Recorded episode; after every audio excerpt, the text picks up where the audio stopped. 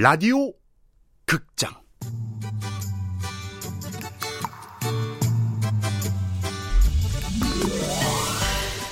되게 이황이 된 고교 일진 라이언.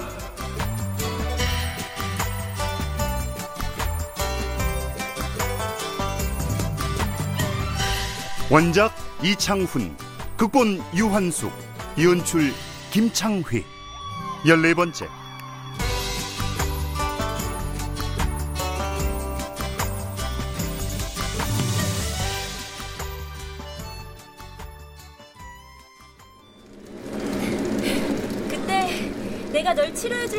날 부르던 남자? 내 남친이었지. 민들레 교생과 단둘이 양평 쪽으로 라이딩을 나왔다가 라이언은 하늘이 무너지는 것 같은 충격적인 얘기를 들었다. 그녀에게 남친이 있다는 거였다. 그, 그 남자가 나, 남친이었다고요? 어, 한때 썸 타다가 애인이 될 뻔했지. 잠깐 밀당을 했었거든. 아, 그, 그럼 현재 남친은 아니라는 거군요? 그래, 남친이었었다고 했잖아. 라이언은 안도의 한숨을 쉬었다. 하지만 그래도 미심쩍은 부분이 있었다. 근데 옛날 남친하고 라이딩도 다녀요? 그 친구는 옛날 남친이기도 하고 현재 라이딩 동아리 리더이기도 해. 지금 군대 가려고 휴학한 상태고. 누나랑 같은 학교 다녀요? 아니, 우리 모임은 원래 자원봉사 연합 동아리거든. 취미가 같은 사람들끼리 모여서 가끔씩 라이딩을 하는 거야. 아, 와, 저기 쉼터 예쁘게 해놨네. 저기서 좀 쉬었다 갈까? 좋아요.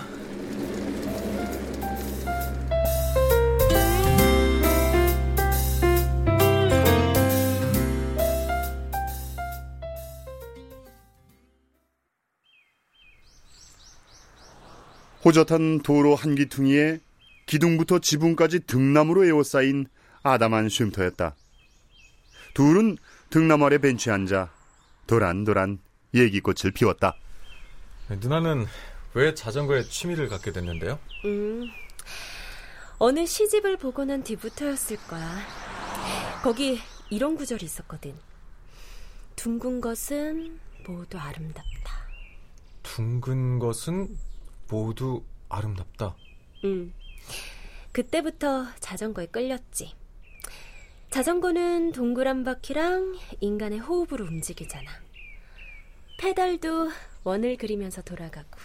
음, 자동차 바퀴도 둥글잖아요. 물론 그렇지. 하지만 자동차는 브랜드나 모델, 배기량 그런 것들부터 보게 되잖아. 하지만 자전거를 타고 가면 자전거가 달리는 속도로 천천히 아름다운 풍경도 볼 수 있고 또 자동차를 타고 다닐 땐 맡아보지 못했던 풀냄새, 흙냄새도 맡을 수 있고. 이야, 누나 완전 시인 같아요. 시인은 너 아니야? 에? 라면 별곡. 아, 그시 진짜 재밌게 잘 썼던데. 계속 시를 써보지 그래.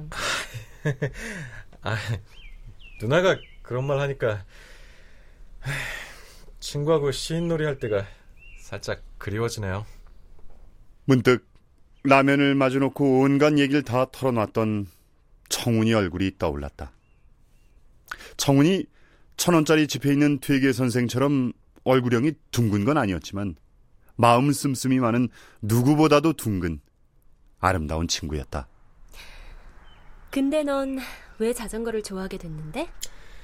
City of Angel을 본 다음부터였죠. 난 자전거 때문에 그 영화를 봤는데 그 영화엔 처음부터 끝까지 자전거가 나오잖아. 맞아요. 그래서인지 riding 할 때마다 City of Angel이 떠오른다니까요. 그래서 그날도 맥라이언 흉내를 냈던 거고?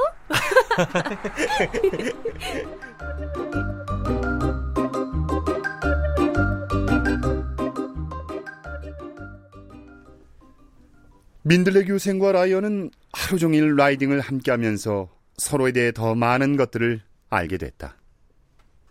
시간이 어떻게 지나가는 줄도 모른 채 얘기꽃을 피우다 보니 어느새 헤어져야 할 시간이 다가왔다.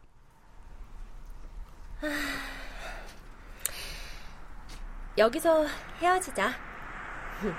오늘 정말 즐거웠어. 아, 저도요.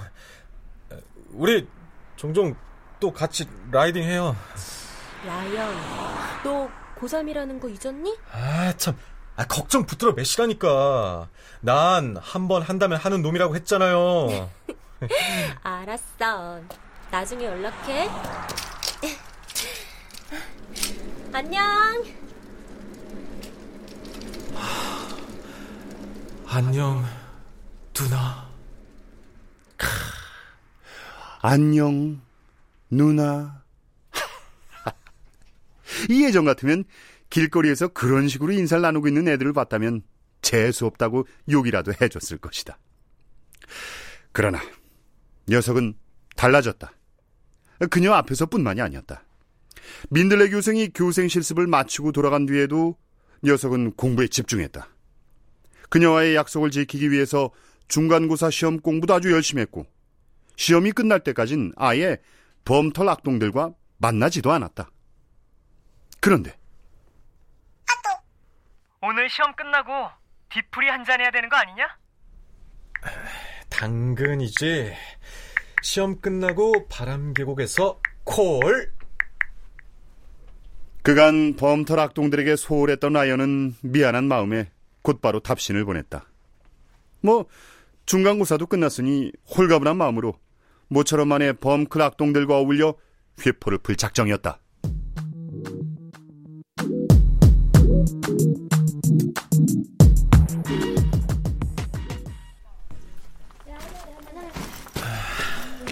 어이구 라이언 살아 있었니? 어? 잘 지내셨어요? 어 라이언 어, 어서 와 여기 여기 여기. 아, 자 시험은 잘들 봤냐? 야, 진짜 많이 변했네. 우릴 보자마자 시험부터 묻고.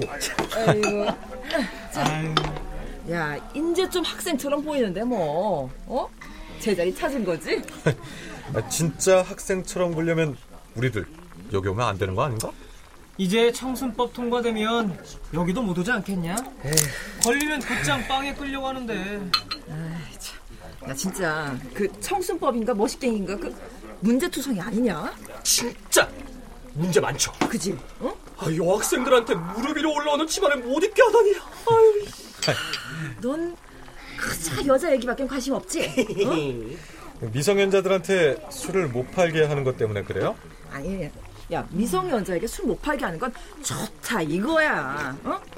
그래도 술을 파는 나 같은 사람만 처벌하면 되는 거지. 아니 미성년자들한테 벌금형도 아니고 야 직결 심판으로 교정 시설에 보낸다는 게 말이 되냐? 그건 너희 세대들이 해륜살인마하고 짝짝꿍이 맞아서 낙건실이 어쩌고 저쩌고 떠들어대니까 화풀이 하는 거밖에 안 되는 거야. 야 안 그래? 안 그래? 아유, 뭐 어차피 벌금 낼 돈도 없는데 그냥 빵에 가서 몸으로 때우는 게 낫겠네. 음. 인서가 그럼 네 인생은 뭐가 되는데? 어? 야 교도소나 치료 감호소 같은 데 가면 더 큰 범죄에 물 들어오는 게 다반사야. 알아 임마? 걱정 마십시오 나오시카 여사님. 청순법 통과돼도 우린 날마다 바람 계곡에 올 거니까. 예예 예. 청순법 통과되면 너희들한테 술 안 팔 거야. 예? 야 앞길이 구말린 너희들한테 아휴 교도소 보낼 일 있냐? 아이고 그래도 한 번 고객은 영원한 고객인데. 됐네요. 내년이면 우리도 대학생 될 텐데요 뭐 야 준비 다 됐어 가자 어? 어? 아, 뭐, 뭐야? 화상고 새끼들 손 좀 봐주기로 했어 어떻게? 가보면 알아. 가자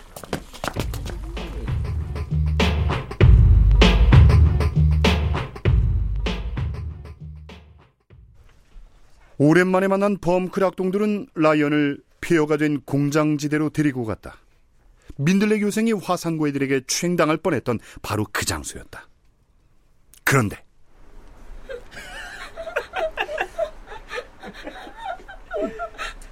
빈 건물 안쪽에서 여자의 신음소리가 들려왔다. 아이들과 함께 다가가 보니 철제 침대에 손수건으로 재갈이 물려진 여자아이가 머리 위로 양손이 묶인 채 누워 있었다. 그리고 바닥엔 화산고 남학생이 널브러져 있었다. 뭐야? 이 새끼를 여기로 끌고 와서 팬 다음에 여친을 전화로 불러내라고 했지. 순간 라이언은 전에 시라소니가 화산고 쪽 글놈들을 똑같은 방법으로 짓밟아주겠다고 했던 말이 떠올랐다. 야, 이건 아니잖아. 기브앤 테이크 피차 마차 쌍마차로 똑같이 대갚아주는 건데 뭐 어때? 모든 일을 벌려놓은 시라소니의 말 속엔 애초에 이런 상황의 단초는 라이언이고 여기 있는 모든 범클이 공범이란 주장이 깔려 있었다. 시라손 새끼. 청훈이한테 노스 패딩 삥 뜯었을 때 당장 범클에서 쫓아냈어야 하는 건데. 아, 이 일을 이 지경으로 몰고 왔으니 어떡하지? 라이언은 죽은 청운이의 패딩 점퍼를 강탈했다는 사실을 알았을 때 스라소니를 용서해줬던 걸 후회했다. 그러나 이제와 후회해봤자 아무 소용없는 일이었다. 야, 니들이 먼저 할래? 아이, 내가 내가 먼저 할까? 침대에 묶인 여자애가 온몸을 뒤틀면서 강력한 거부 의사를 표시했다. 그러자 그 모습에 자극을 받은 시라소니가 허리띠를 풀고 여자아이한테 덤벼들었다. 그때였다.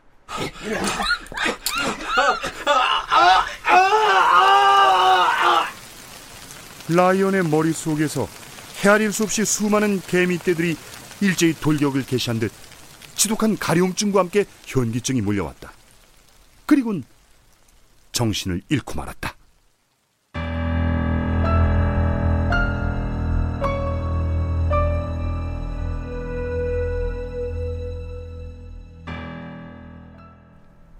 라이언, 라이언, 라이언! 야 라이언!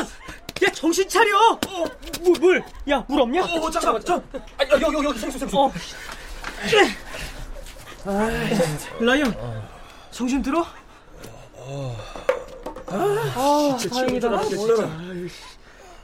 순간적으로 깜빡 정신을 잃었던 라이언은 물세리를 맞고서야 간신히 정신을 차릴 수 있었다. 어떻게 된 거야? 야 너야말로 어떻게 된 거야? 어? 아, 내가 뭘?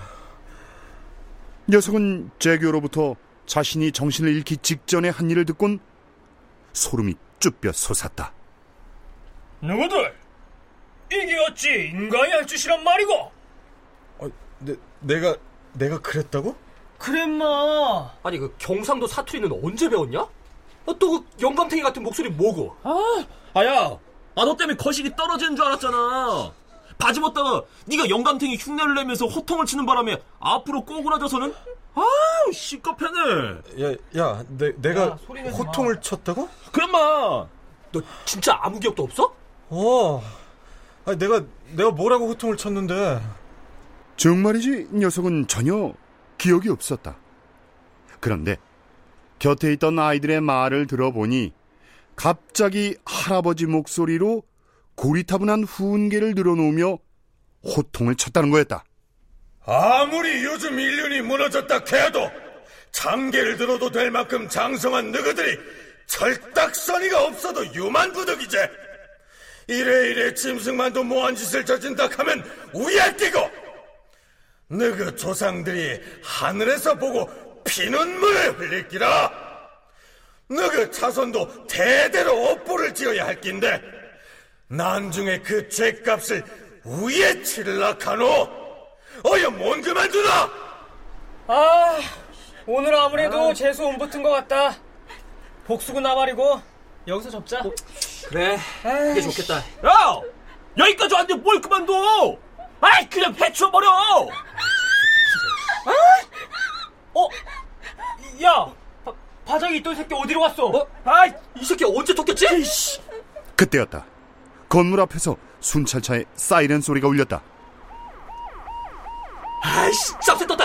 도망친 새끼가 신고했나봐. 아이씨, 뛰어! 아이들은 뒤도 안 돌아보고 번개처럼 달아났다. 하지만 막 잠에서 깨어난 듯 몽롱한 상태로 온몸에 맥이 빠져버린 라이언은 어떻게 해야 하는 건지 상황 판단조차 제대로 할 수 없었다. 그저 저 여자애를 빨리 풀어줘야겠다는 생각뿐이었다. 좀, 좀만 기다려. 손에 묶인 것도 풀어줄 테니까.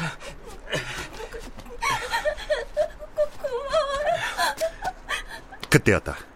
후다닥 경찰들이 들이닥치더니 라이언을 제압하며 녀석의 팔을 뒤로 꺾었다.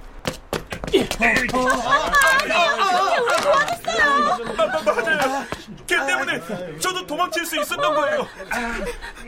두 아이의 말을 들은 경찰은 라이언의 팔을 놓아주었다. 하지만 어쨌든 경찰서로 가자. 조사하면 다 나오겠죠. 아, 아니요. 저 안 갈래요. 저, 저, 저도요. 얘도 무사하고 그러니까 그냥 여기서 덮어주세요. 야, 이거 보통 사건이 아니야. 너희들 큰일 날 뻔했잖아. 너 이미 큰일을 당했는지도 아, 아무 모르겠지만. 일도 없었어요. 얘가 다른 애들한테 호통을 치는 바람에 아무 일도 당하지 않았어요. 그, 그, 그치? 그, 그래도 조사는 해야 하니까 일단 경찰서로 가자. 어, 너도 따라오고.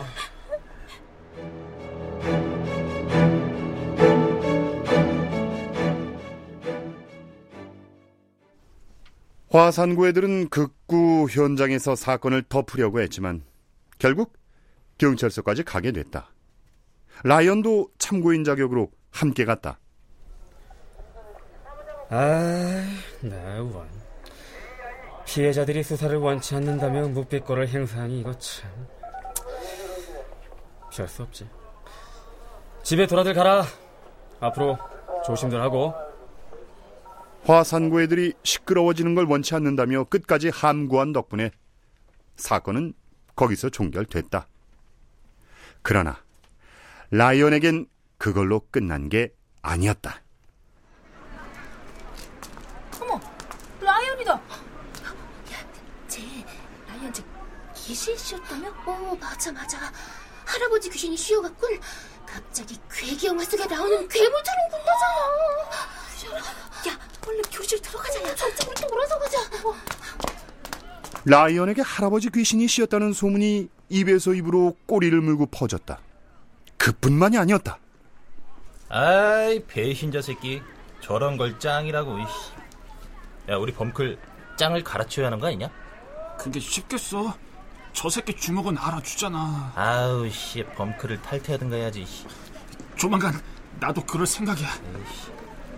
정작 사건 현장에서 라이언의 모습을 지켜본 제규어나 타이거는 그러지 않았지만 떠도는 소문만 들은 다른 범크라이들은 라이언을 배신자 취급하며 눈도 마주치지 않으려고 했다.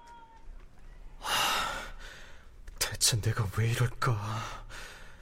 진짜 정신병이라도 걸린 건가? 라이언은 자신에게 일어난 기이한 현상 때문에 미칠 지경이었다.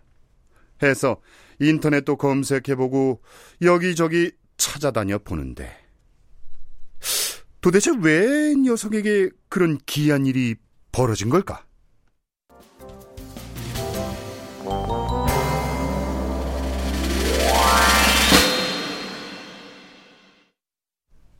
출연 사문영, 박노식, 박진우, 이승준, 석승훈, 남유정, 김미나 해설 원호섭. 음악 박복규. 효과 안익수, 노동걸, 정영민. 기술 이진세